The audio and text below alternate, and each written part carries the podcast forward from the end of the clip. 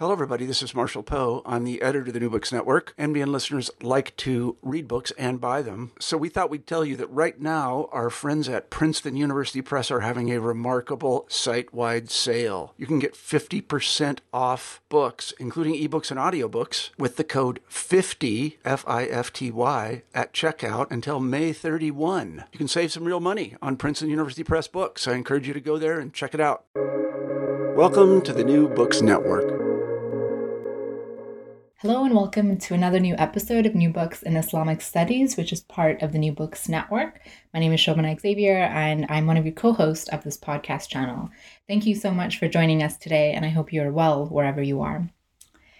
In this ground breaking work, Dr. Michael Sells, the Barrows Professor Emeritus of History and Literature of Islam and Professor Emeritus of Comparative Literature at the University of Chicago, translates 61 poems that form the Tarjuman al Ashwaq, or Translator of Desires, by Muhyiddin ibn al Arabi.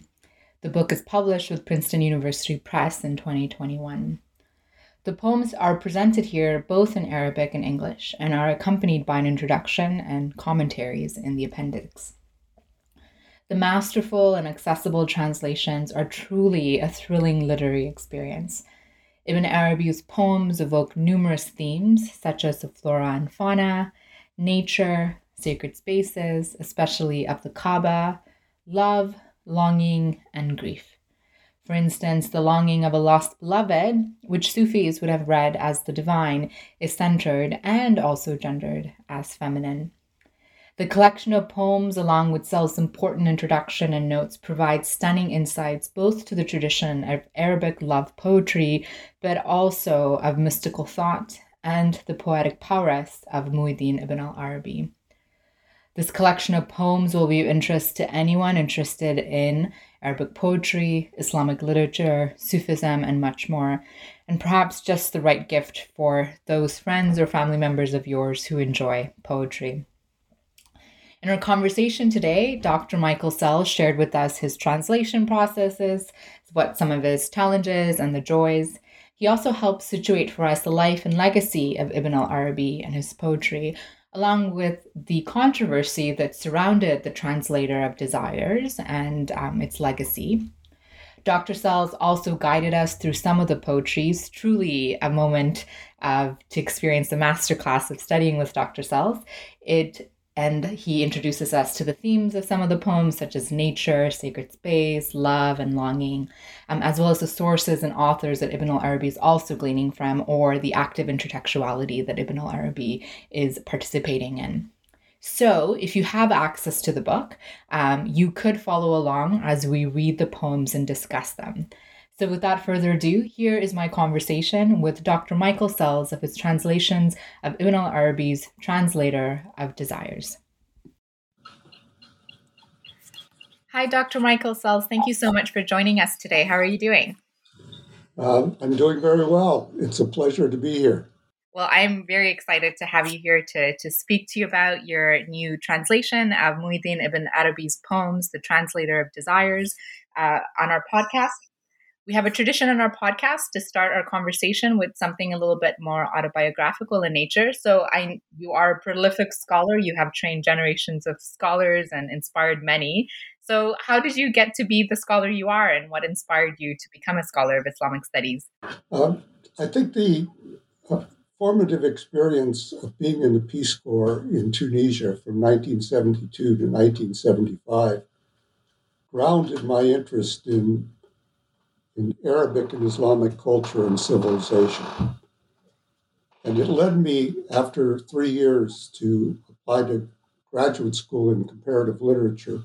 And at the University of Chicago, I came in contact with uh, the writings of Ibn al Arabi. I studied uh, Quran with uh, Professor Fazlur Rahman, and I studied Ibn al-Arabi with Professor Rahman. Although he's not known as a Sufi scholar, he deeply appreciated the works of Ibn al-Arabi. And I studied uh, classical Arabic poetry there, particularly pre-Islamic poetry. And that, uh, that uh, nexus of interests gradually formed uh, my interest in, among other things, Tarjuman al-Ashwaq, which I translate in my new book as The Translator of Desires. So that would be the core beginning of an interest that that of several interests that continued throughout my life. Mm. Um, this is a fantastic and amazing translation, and I'm sure many people are very interested to be able to sit with these uh, these poems. Um, I wonder if we could, if you could say a little bit about what the translation process was like for you. Um, where did you get the sources? Um, I imagine there were probably challenges, but I'm sure there were also some very um, exciting or joyful moments process of translating. So, can you share a little bit of that with us? Certainly. Uh, early on, as, as early as 1995, I began translating certain poems from the Tarjuman. And each translation uh, went through, of course, multiple drafts. And in the process, once the translation was finished and published, multiple readings in front of audiences. And all those audiences contributed to the development of a style that I hope would bring across the vitality and urgency and visionary quality of these poems. I should notice, I should note that the poems are not, um, at first sight, Sufi poems. In fact, I don't think that if we didn't know the author, we would necessarily categorize them as Sufi poems. Rather, I came to believe that they were generative of Ibn al Arabi's later Sufi thought. He composed these poems of shauq or longing, and it's that deep sense of longing, longing as an, uh, an infinite force, uh, an infinite force that is seen in his notion that there's two kinds of longing longing for that which is past or distant, and longing for that which is present or near. And um, longing is something that becomes a primal force in his poetry and in his mystical philosophy, as shown later in, in his later works, on, in his writings on love and his writings on longing as um, a cosmic force, generative, in fact, of creation uh, of the universe and the return to God. Among, among the several problems that are uh, endemic to translation from classical Arabic poetry, of course, is uh, the fact that English, contemporary English, does not easily rhyme, especially rhyming at the end of each verse, which classical Arabic poetry does. Nor do we have the strict set of meters, about 12 meters that Ibn Arabi used from the classical repertoire. And so, how do you compensate for these key elements uh, that keep a pulse in the poem, that keep the poem alive?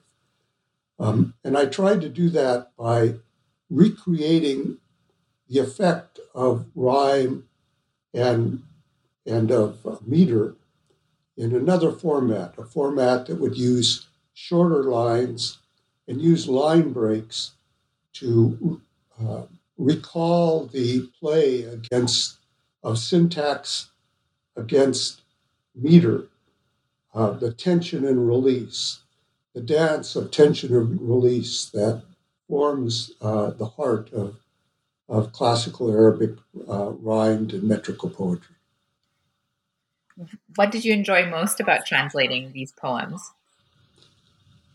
I would say um, with each draft, with each new translation, um, understanding the poem a little better. That is, if the if you can't make a poem come alive in a certain way, to to go more deeply into its heart and to see what its um, what the deep heart of that poem is is doing, and um, and then to um, uh, put oneself in the place of how would we say that in contemporary English poetry? that's it's definitely felt, or I felt it as I was reading the poems and your translations of the poems, and um, in the English version at least. Um, I'm very fascinated by this idea that um, Ibn Arabi, you you know, you raise this in the introduction or the preface to the book that he wasn't a Sufi poet, and I guess there's people have many understandings of Ibn Arabi. He's perhaps a provocative or controversial figure, however you want to think of him. So, perhaps for our listeners who may not know him too well, um, what would you want uh, folks to know about um, this figure um, before entering into this realm of poems? And then perhaps we could talk a little bit about how we contextualize the Tarjuman within the broader works and you know, you know, the philosophical works that Ibn al-Arabi um, has produced subsequently. Sure. Ibn al-Arabi was, of course, um, one of the most influential and controversial figures in Islamic civilization. Um, uh, a poet, a mystic, uh, a muhaddith, a, a, collector of hadith, the author of a vast number of works on various topics, um, whose influence is felt, uh, has been felt around the world and continues today. Um, and uh, many controversies developed around him, uh, one of which we'll discuss as uh, part of the history of the Tarjuman al Ashwaq itself.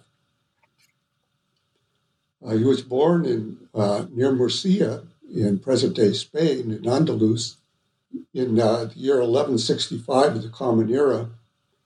And after he became a Sufi, he wandered throughout the uh, Arabic uh, West, Andalus and the Maghreb, uh, present day Morocco, Algeria, and Tunis, Tunisia um, constantly moving in search of knowledge and in search of visionary and mystical encounters. And beginning uh, his writings, uh, he wrote a number of works during these periods. It was his Hajj at the midpoint of his, love, of his life uh, in the year 1201, 1202, 598 of the Common Era. That became a transformative moment in the rest of his uh, life and a transformative, transformative moment in, um, in leading up to the key works of his later period, the Tarjuman al Ashwaq, which is very much centered on the Hajj, the Futuhat al Makkiyah, his famous um, uh, Summa, um, the vast work um, that begins with uh, his encounter, his visionary encounter at the Hajj, uh, uh, an encounter that he says becomes, in fact, the subject matter for the entire work. And uh, many of his other works, including his um, love poems to the Kaaba, which he composed after he had uh, noted in, in the style of some Sufis that he had questioned why he was circumambulating um, uh, uh, stones um, which could not harm the human being or benefit the human being. Um, and the Kaaba um, replied by assaulting him, according to this um, his preface to this work, and he composed um, twelve love poems to the Kaaba in um, uh, intricate uh, uh, rhymed prose. So um, that's a, a brief um, uh, overview of Ibn al-Arabi. And by the time of his death in Damascus in 1240, six, um, uh, yeah, 1240 uh, CE, he had a, a, large circle of followers, and um, he was well on his way to becoming known as uh, Sheikh al Akbar, the Sheikh al Akbar, the Grand Master of Islamic mystical thought. And there, there was controversy about this particular compilation of poetry, the Tarjuman, which you mentioned in the introduction. And I wonder if we could talk a little bit about that before we get into the poems itself. And namely, what was the controversy and why was there kind of this, um, you know, court held and uh, people testifying to the, the works um, against him. as mentioned, the if one reads these poems, they read as classical Arabic love poetry, the poetry of the Nasib, the first part of the Qasida, and of Ghazal more widely, um, with echoes of, of the Muashahat, a strophic form, although he doesn't employ, employ that form in the Tarjuman. He employs many of the images and the tone and mood from some of the Muashahat. And they read, um, many of them are highly erotic, um, and many of them are playful, some are solemn, some um, are, are ironic, some are self mocking. They, they have every facet of the lover's mood that one can have. And um, in one of his prefaces, um, he discussed how the inspiration for these poems was a young woman named Nizam, who has com- been compared by scholars to uh, uh, Beatrice, um, who, inf- who was the inspiration uh, for Dante's uh, Divine Comedy. And um, he states that um, all these poems, um, regardless of how many different beloveds there are in the poems, are really poems about uh, Nizam, but they're really also fundamentally poems about mystical encounters and spiritual ma'arif, uh, spiritual knowings, uh, a kind of personal experiential knowledge of, uh, uh, in Sufi terms, of the divine. And um, a sheikh in Aleppo uh, objected and said that he didn't read these poems um, as spiritual allegories, and he was wondering whether Ibn Arabi, a famous man of religion, um, just wanted to cover up the fact that he composed erotic ghazal poetry um, by uh, stating that they're really uh, allegories for the mystical path to God. Um, at that point, uh, his followers urged him to respond, so he composed in a very quick period of time, just several weeks, um, a commentary on the poem um, uh, that linked the poems to mystical psychology and to the mystic path and to his, his mystical cosmology. And there was this sort of literary inquisition held in Aleppo that was um, chaired by the famous Syrian jurist and historian Ibn Adim, during which Ibn Adim read parts of this commentary. Um, now, that commentary then had the effect of, um, had, it had several effects. Number one, it, it has um, been attached to the poems in a way that has often led attention away from the poems to where um, the poems are basically ignored and the, the mystical philosophy within the commentary is then projected back into the poems. Um, my view of this is somewhat different.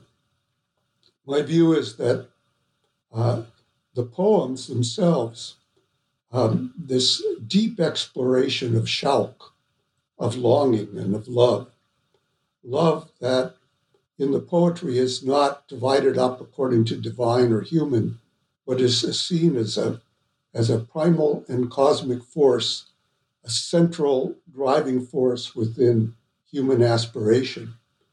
Um, that that deep encounter with longing and love um, then was something that he reflected upon as he was uh, working on his mystical philosophy and uh, in terms of the uh, the commentary, it was uh, one of his first efforts, it seems, to to map out his mystical thought, um, and the the the the is at the heart of that.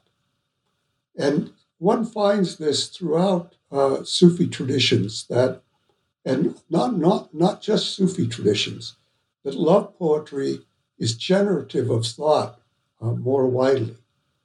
Uh, there was a famous program in Persia, in Iran, uh, by Dr. Qum in which he would read poetry of Rumi and Hafiz and then comment on philosophy, politics, society, um, and always go back and forth between, between reading the love poetry and engagement with the world.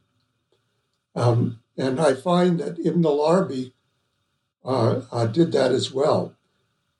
In terms of uh, uh, historical terms, one comparison that can be made was the Christian mystic John of the Cross, who a century and a half or two centuries after Ibn Arabi composed a series of highly erotic love poetry. He was a, a Carmelite monk and then wrote an extensive mystical commentary on, on, on, on those poems uh, called The Dark Night of the Soul. So, uh, those are some thoughts on the commentary.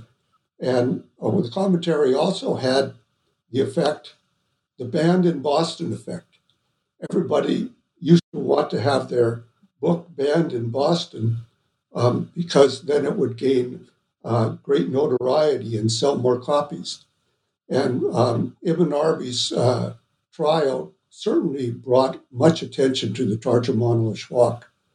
Um, but as I mentioned, um, it also tended to obscure the poems themselves. And my effort has been an effort to retrieve um, the passion, uh, um, the visionary quality, uh, and um, uh, the poetic quality of those poems. That's so fascinating. Um, it's it's interesting that it, it's the way that there's like a PR effect, right, of what happened to the poems. But um, I think what you have done in terms of centering the poems is such a such an amazing uh, gift. I you know I don't know what else how else to frame it. Um, but let's let's get into these poems. Um, and talk a little bit about some of the themes that you've alluded to already in terms of longing, in terms of love, um, erotic imagery, um, one of the things I was really fascinated by as I was reading them is kind of, um, I think, how, how you describe kind of the flora and the fauna or the, the geography or the, the imagery of landscapes that he's evoking of nature. Um, I don't know if this was something that was on your mind as you were reading it, but um, this really stood out for me. Um, so, can you say a little bit about this and what is he drawing from in terms of nature? Perhaps what is the significance of that within um, the context of Sufism for him, maybe. we'll have a. I'll read a couple poems later that uh, illustrate this. Um, uh, Ibn Arabi's poems uh, are filled with place names, for example, and these place names are often uh, associated with stations of the lost beloved. So, in the classical Arabic poetic tradition, um, uh, the poet at the beginning of the uh, poem comes across a, an abandoned camp um, or an abandoned dwelling, and uh, when at, at, a certain moment recognizes that this is not just any abandoned camp or any dwelling, but it's the abandoned camp of his beloved. Um, either uh, usually the uh, camp of his beloved um, in her journey away from the poet the last time they were together. And this um, moment of realization where these traces in the sand and burned hearthstones, etc., emerge into focus as the sign of the lost beloved, provoke the power of the poetic voice. And out of that encounter with these uh, ruins, the Atlal, the poet poet's voice comes forth in a powerful way. And um, often there'll be many stations of the beloved. So there'll be the encounter with the Atlal, and then the poet will recall the beloved's st- other stations that she passed in her journey away from him. And in many cases, the poet, of course, it was not there. He could not see her in these stations. So he's, he, in many cases, it's a projection of the poet still with the beloved.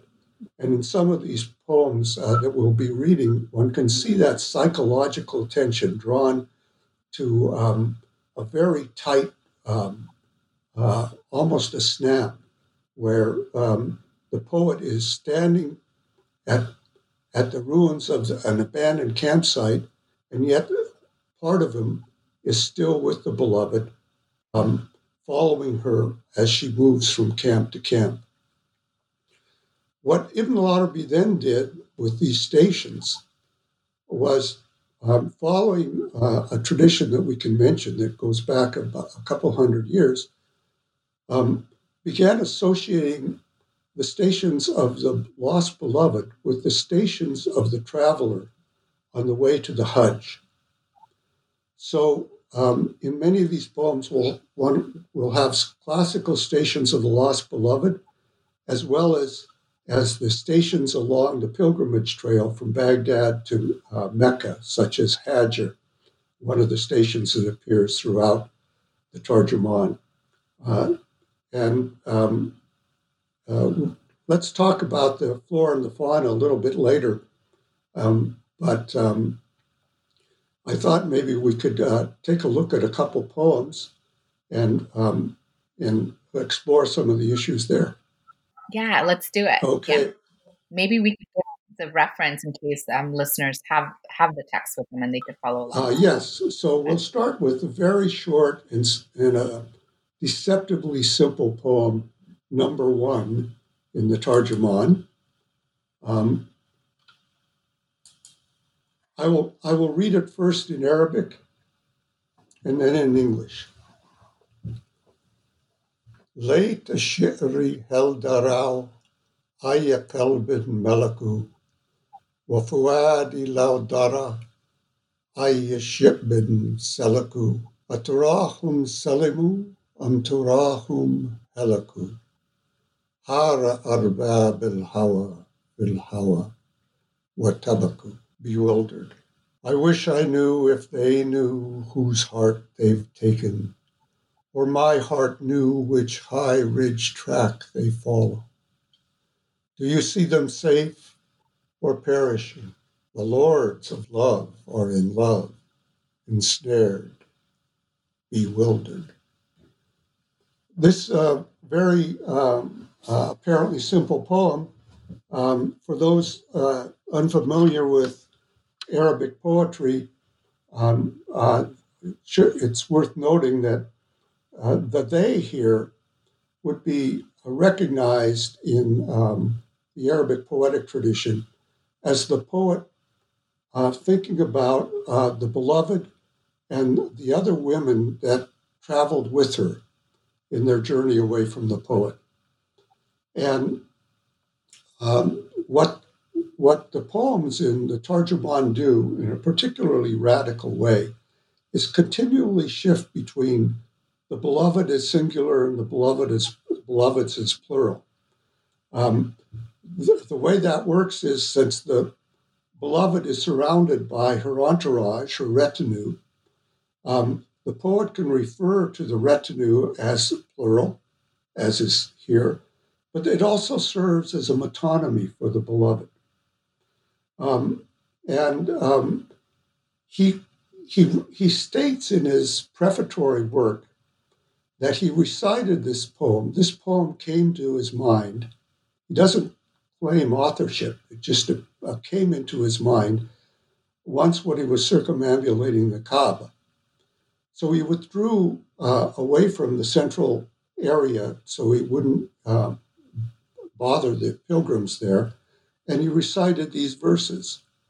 And then he states that uh, he felt a hand as soft as silk um, uh, on his back, and he turned around, and there was a young woman there, a Jaria, um, uh, technically a slave or a freed slave, um, who proceeded uh, to critique each of the four verses in quite a uh, a rigorous fashion, really tearing them apart.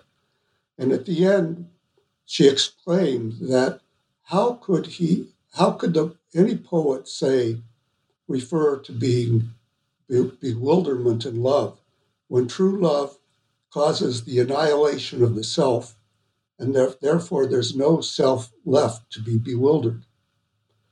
And this is um, uh, this Jaria who appeared there um, was later uh, was often associated with Nizam, uh, the young woman uh, uh, that he met in Mecca. Um, although Nizam is said to have been of pure Persian uh, origin from Isfahan, um, and um, the the Jaria was said to be from among the Rum, a, a, term that could be used for Anatolians like Rumi, um, but um, in Ibn Arabi, pro- probably more uh, likely meant from a Christian background.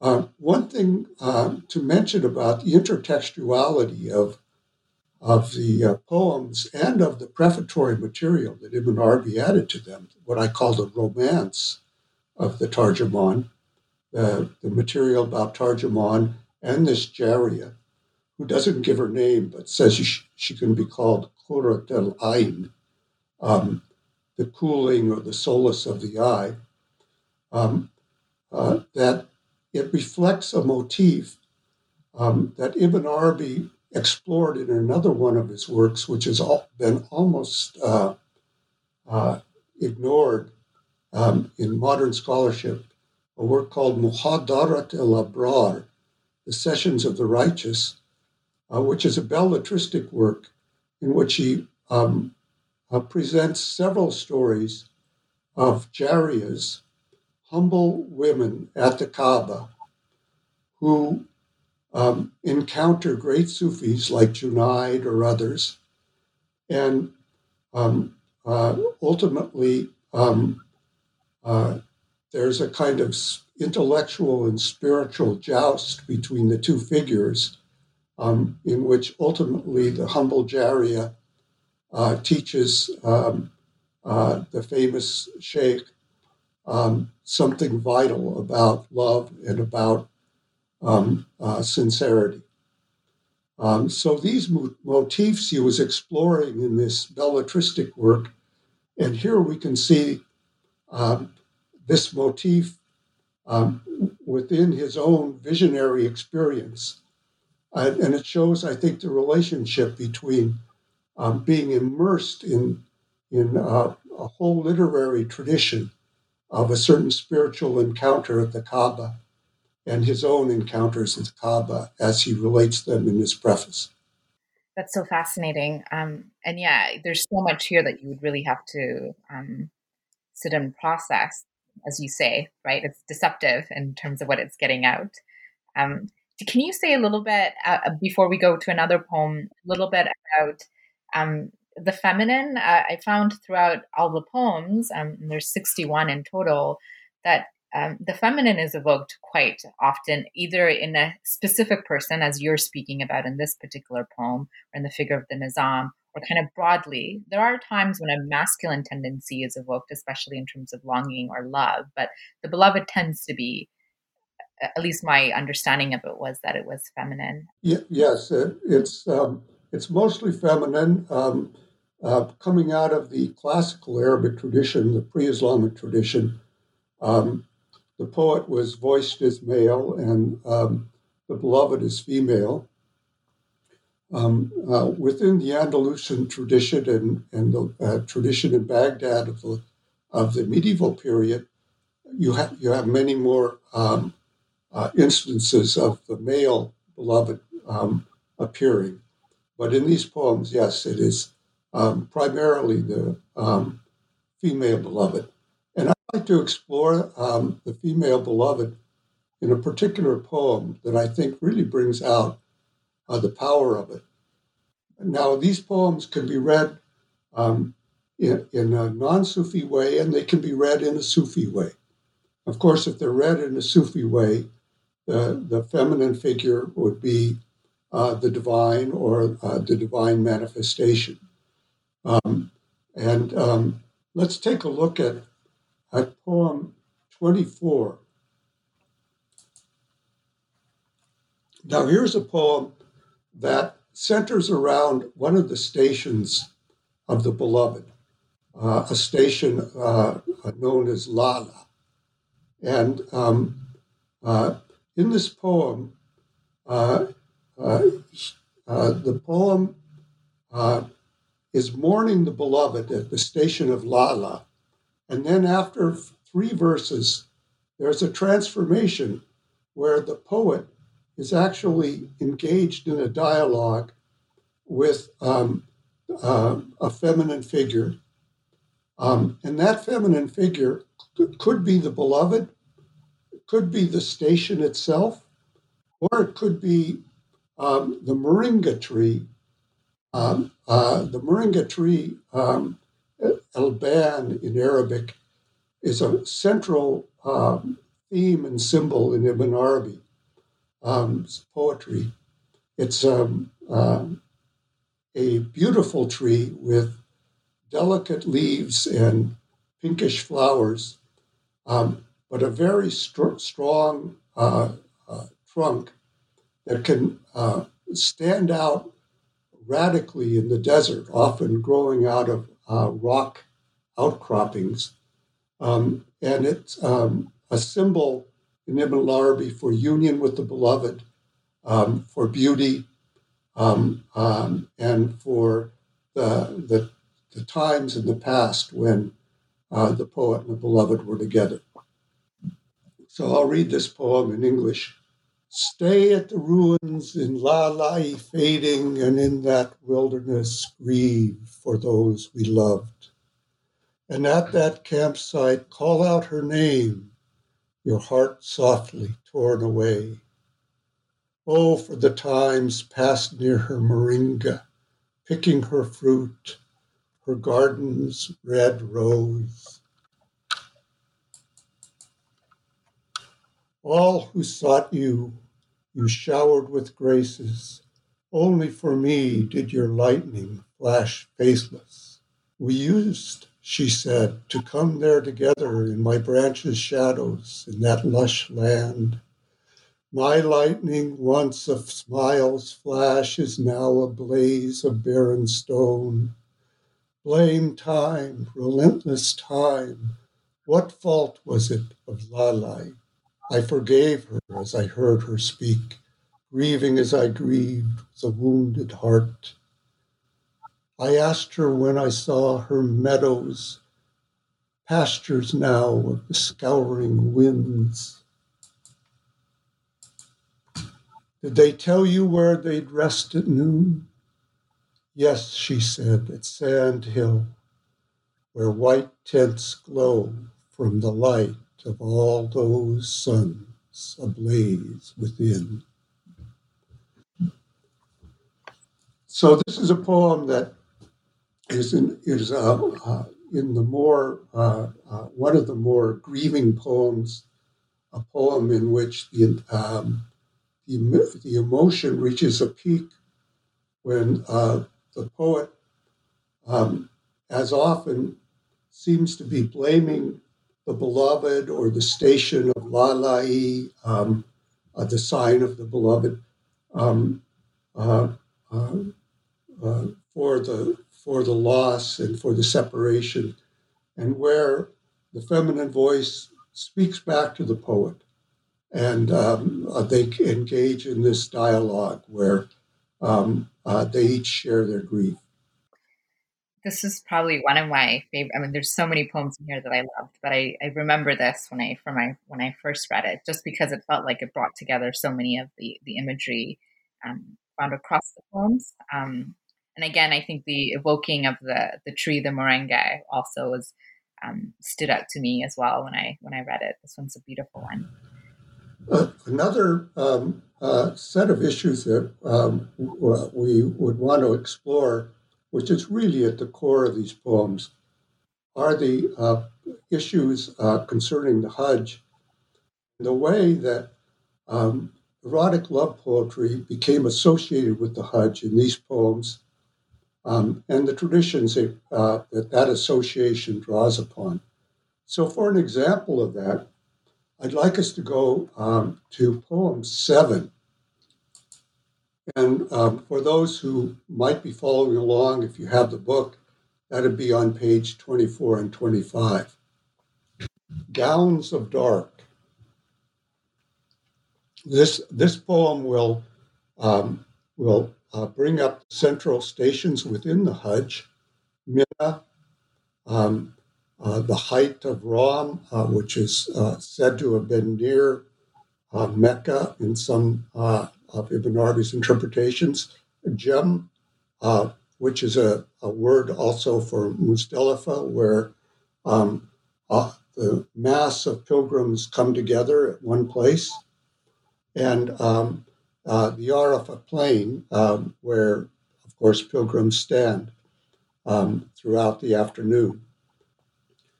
I touched the stone through a whirl of young women circling the Kaaba, faces veiled. They lowered their veils, revealing the sun. Death stalks the gaze, they warned. Many's the proud soul we've taken questing at the threshold of Mina's cairns, in the Wadi courts near the heights of Ram and Jem, through the throngs on Arafah plain See how beauty plunders the chaste, spoiler of virtue, so aptly named. We'll meet at Zamzam after the circling by the middle tent near the boulders. There a man starved by love's fever is cured by the scent of those who lured him. Aroused, they loosen their hair and let it fall enfolding themselves in dark. Um, so before I um, uh, mention anything about this poem, I just wondered if you wanted to um, uh, have any comments on how it struck you. Um, the so much of the the poetry, and even in this one, I remember the the last um, the last bit of the hair and, and, the curls of the hair. There's just such an intimacy in them. I remember when reading it, and it shows kind of, um, you know, the way in which you would think of a the beloved or um, beloved's hair, and then the longing of it. And so, any I know I'm kind of rambling, but it's it's the intimacy that I'm often struck by when I'm reading the poems, right? And and especially as you're saying this the sense of longing and for this to be happening at the Kaaba, like I wonder if we could talk about that. Like, what is the significance of that, right? Um, but yes, abs- absolutely. Um, so um, that this intim- the notion of uh, intimacy um, associated with dark, and especially with the dark of the beloved's hair, appears in many of these poems, and it's often contrasted with the glare and heat of the sun. Um, and there, um, uh, the glare and heat of the sun, we saw um, something uh, reminiscent of that, where uh, these uh, beloved figures actually turn more into siren figures or fearsome figures um, early in the poem, where they say, Death is in the gaze, they warned. So, um, gazing at uh, directly at the beloved, gazing at uh, is uh, in in these poems like gazing directly into the sun. It's too much to be taken in. And um, so you have a dialectic between dark and light throughout the poem, where, where dark or black is associated with intimacy, depth, um, solace, comfort, um, and um, and the glare of light is associated with overwhelmingly powerful experience. And the two go together. Of course, one uh, uh, one doesn't achieve the intimacy without um, the powerful experience in these poems. Um, now, this poem, of course, if one read it, um, it is quite provocative. Uh, these these figures are uh, um, these houri-like figures, uh, figures reminiscent of uh, the dark-eyed maidens in the in the Quran, um, and and uh, and the poet are are seemingly making a rendezvous um, at the Kaaba, and um, uh, so let's um, uh, go back into some of the traditions that this kind of poetry grows out of. Although I think in uh, Ibn Arabi intensifies these traditions in a very particular way. Um, in his work Muhadarat al-Abrar that I mentioned, uh, station, um, uh, Sessions of the Righteous, um, uh, when he talks about um, these uh, young women at the Kaaba encountering uh, Sufi sages, um, in many ways the encounter uh, uh, begins with the um, uh, the Sufi sage or the another sheikh figure um, hearing a woman reciting love poetry at the Kaaba. And um, either remonstra- remonstrating with her beloved that she's separate or um, expressing hope that the beloved will always be with her. And in some cases, the, um, the uh, sage will say, How could you be saying something like this and in a place like this? And then the woman will respond, often with verses of poetry, sometimes with verses of poetry.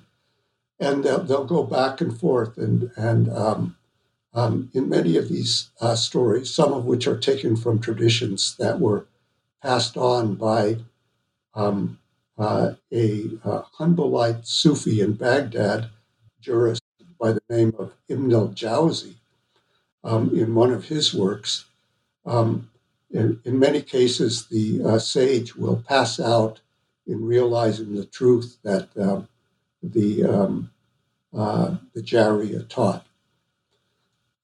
Also within Muhadarat al-Abrar, um, and also within the works of Ibn al-Jawzi, uh, there are references to um, to many, many poems by two earlier poets, Sharif al-Radi and Mihyar Daylami. These were uh, Shiite, uh, uh, major Shiite figures in Baghdad, um, and each of them, first Sharif Aradi and then later Mihyar, led the official pilgrimage to the Hajj um, annually from Baghdad. And many of their nasibs included um, uh, uh, references to the stations along the Hajj and uh, to the stations within the Hajj. And so uh, this tradition of linking uh, erotic poetry with the Hajj had been developed over the past two centuries. And um, in one of Ibn al Jawzi's works that Ibn Arabi cites, um, uh, uh, uh Ibn al Jawzi explicitly sets out to link um, erotic longing with the Hajj.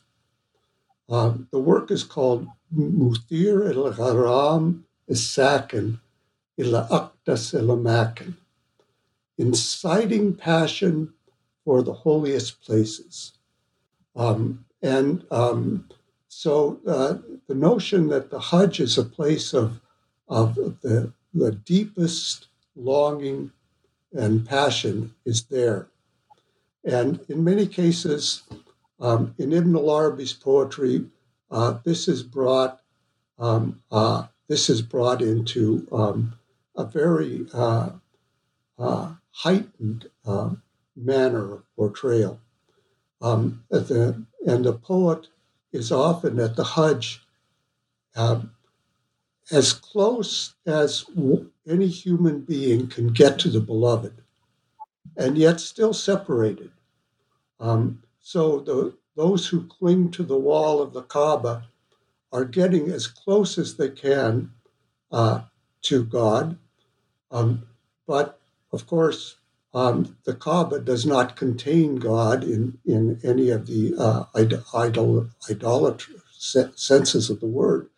So it, um, it is a moment of deep poignancy that Ibn al-Arabi tries to bring out. And then it so seems that the entire kind of the scope of the poems are really then reflective of the, the journey of the Sufi. We take a Sufi reading of it from the stations to kind of the traveling um, to getting to the Kaaba and the longing. So it, it just kind of it, um, presents the whole process of what the Sufi ultimately would go through on the spiritual journey, which brings us back to kind of what the first poem that you read us was saying that how could you still be bewildered if there is an I that is bewildering? Um, yes, and and one will notice throughout these poems that many of the poems have death within the middle of them. So here we have death is in the gaze they warn. Um, and this this death in many of them, in some of them, is not all of them, but in some of them is framed in uh, the language of fana, or the, the death of the ego self in union with the divine beloved. Um, so um, it is this, um, uh, and that becomes the transformative moment in the poems, uh, the key moment around which the uh, the poems turn. Another thing that struck me here is this poem and others that in many cases explicitly um, evoke uh, the Huris of the Quran. Um, uh, of course, the Huris of the Quran um, uh, are in paradise. So um, they're um, getting close to the Kaaba um, is symbolically not only getting close to God, but it's also symbolically getting close to the garden of the after, afterlife. So as if the, the Huris here, who could be seen as temptresses in some readings, are actually beckoning from the other side of, of reality, beckoning from the Jannah. Um, and um, so it brings together, um, as, as the poems throughout the Tarjuman do, brings together erotic longing with all the aspects of uh, core Islamic uh, practice and ritual. This is there's just so much here and so much we could talk about, um, and you've kind of really given us, you know, in in your guidance through the three poems, like a mini masterclass of how to approach these poems. Do you have any advice for perhaps, you know, be it lay readers who are picking up um, this book of uh, Ibn al Arabi's poems for the time? And how they should approach it. And perhaps um, a lot of our listeners are also educators who teach at university. So maybe they're teaching courses on Sufism. Do you have any advice for those folks who may want to incorporate some of this in, into their courses of how, how to do that and how to teach it, like you've done for us? You've modeled it for us now. Um, uh, I think um, th- this course uh, would work in, in classes uh, devoted to Arabic poetry, Arabic civilization, or Sufism. Um, as I mentioned, um, it's a uh, the relation with Sufism is subtle in these poems, and uh, I do not read the poems uh, directly through the mystical commentary um, because that the mystical had I translated the mystical commentary, the book would have been three times as large. And the mystical commentary, in many ways, is not easily translatable, if at all, because Ibn Arabi is constantly playing with root uh, etymological roots. Uh, in English, you can't get those unless you put the Arabic words in parenthesis and explain um, uh, the verbal play that's going on there. But those, uh, what what is emerging in the mystical commentary, um, uh, but is not fully developed yet, um, is what is found in, in Ibn Arabi's um, uh, later masterworks, the Futuhat al Makkiyah, the Meccan openings, as well as his um, uh, uh, Fusus al Hikam, uh, the, the ring stones of wisdom. In fact, the last chapter of the Ring Stones of Wisdom is a chapter about love. It's the chapter on Muhammad. Uh, and it uh, begins with how um, three things were dear to, uh, dear to Muhammad um, uh, women, prayer, and perfume. And it takes that um, and ultimately de- develops um, the, the, uh, this notion of a cosmic um, uh, love. Love is a cosmic force, and longing, longing for the creation to be known, for the creator to be known, and longing for the creature uh, to know the creator, and to uh, longing for the creature to exist. Um, that is clearly uh, one of the culminations of Ibn Arabi's thinking on love. So, if I were um, uh, to uh, teach this work, this book, in connection to Sufism, I would definitely want to uh, read uh, sections of the Muhammad chapter of uh, Fusus al Hikam, the ring settings of wisdom, and as well as the two chapters in the Futuhat al Makkiyah on Ma'rifah and, and on love. Um, those are uh, chapters, I think it's 366 and 367. Um, I mention it in the uh, in the notes to the poems. Um, and uh, very recently, um, uh, a full translation of the Futuhat has come out, and that can be a useful aid um, to reading those. Uh, and I think Ibn Arabi's chapter in the uh, uh, Futuhat al Makkiyah on love is uh, extraordinarily powerful. And, and some of the verses in the Tarjuman al Ashwaq are in that chapter. So to put the, uh, that, that chapter with some of these poems, I think would really show the, the way uh, uh, the love poetry connects to uh, Ibn Arabi's um, mystical thought more widely. One thing I also notice uh, a mention about Arabic poetry is one might say that there is a mystical or proto mystical element in the most intense love poetry, just as intense love poetry, because um, when the poet goes mad with love, um, um, as, as is the case in many of these poems, and starts raving, um, and where uh, opposites come together. Um, the poet is uh, is here, the, the beloved is here but gone.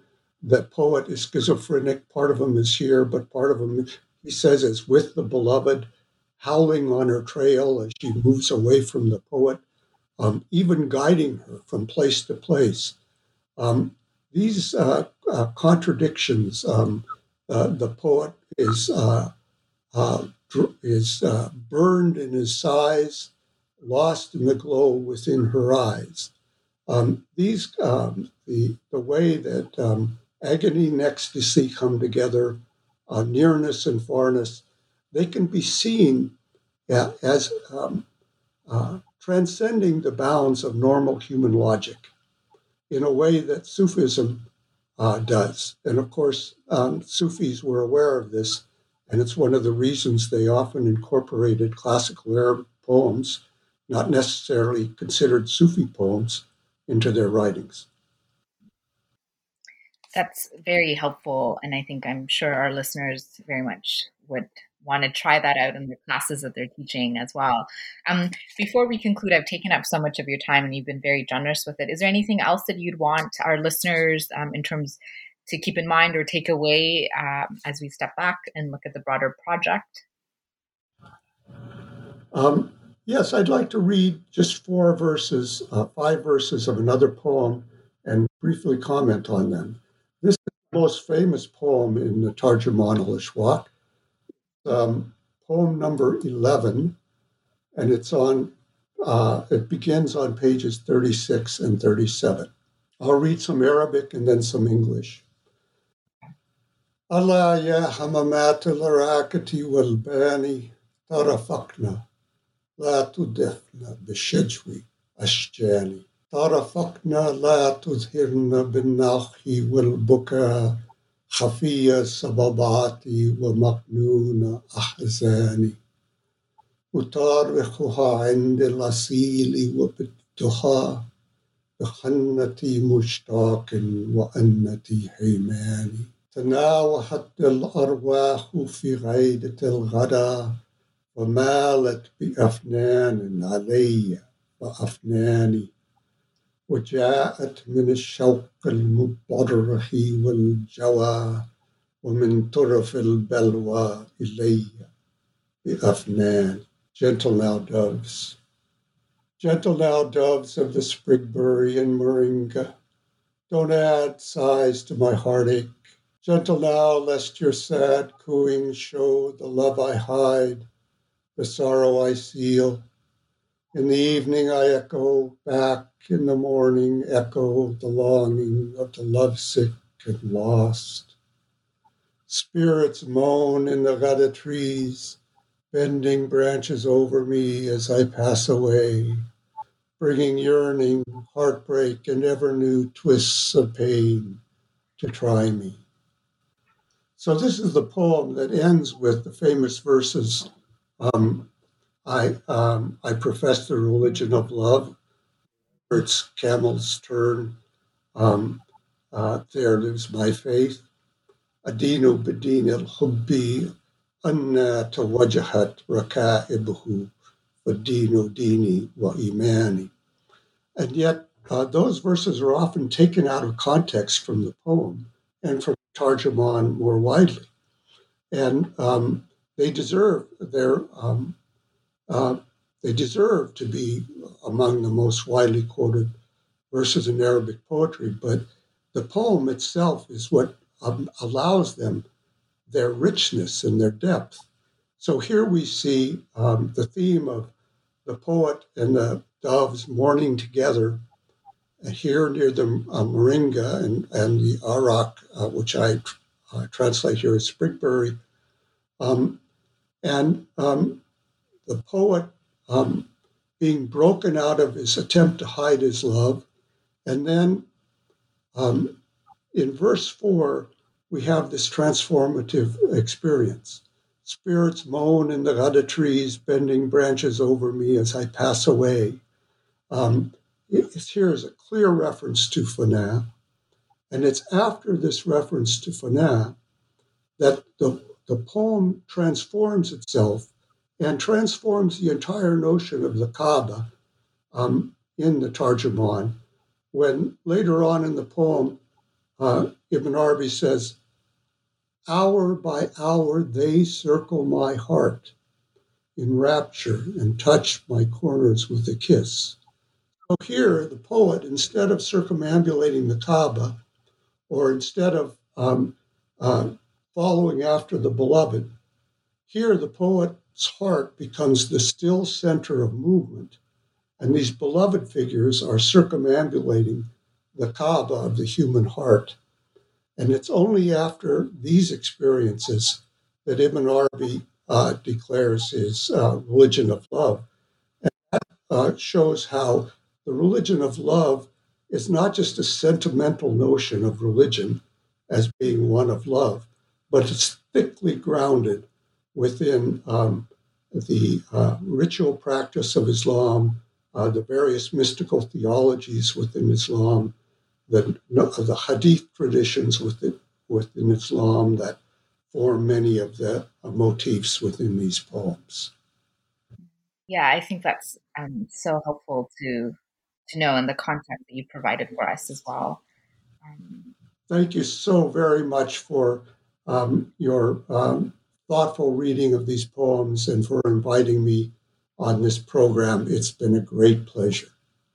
Oh, the pleasure has been completely mine. It's it's been a very special treat, um, and I could listen to you forever. And I'm sure our listeners feel the same way. Dr. Michael Sells, thank you so much for your time today. Thank you. And that was my conversation with Dr. Michael Sells about his translation of Muhyiddin ibn al Arabi's poems, The Translator of Desires. I hope you enjoyed the conversation and I hope you'll join us again next time. Until then, stay well and safe.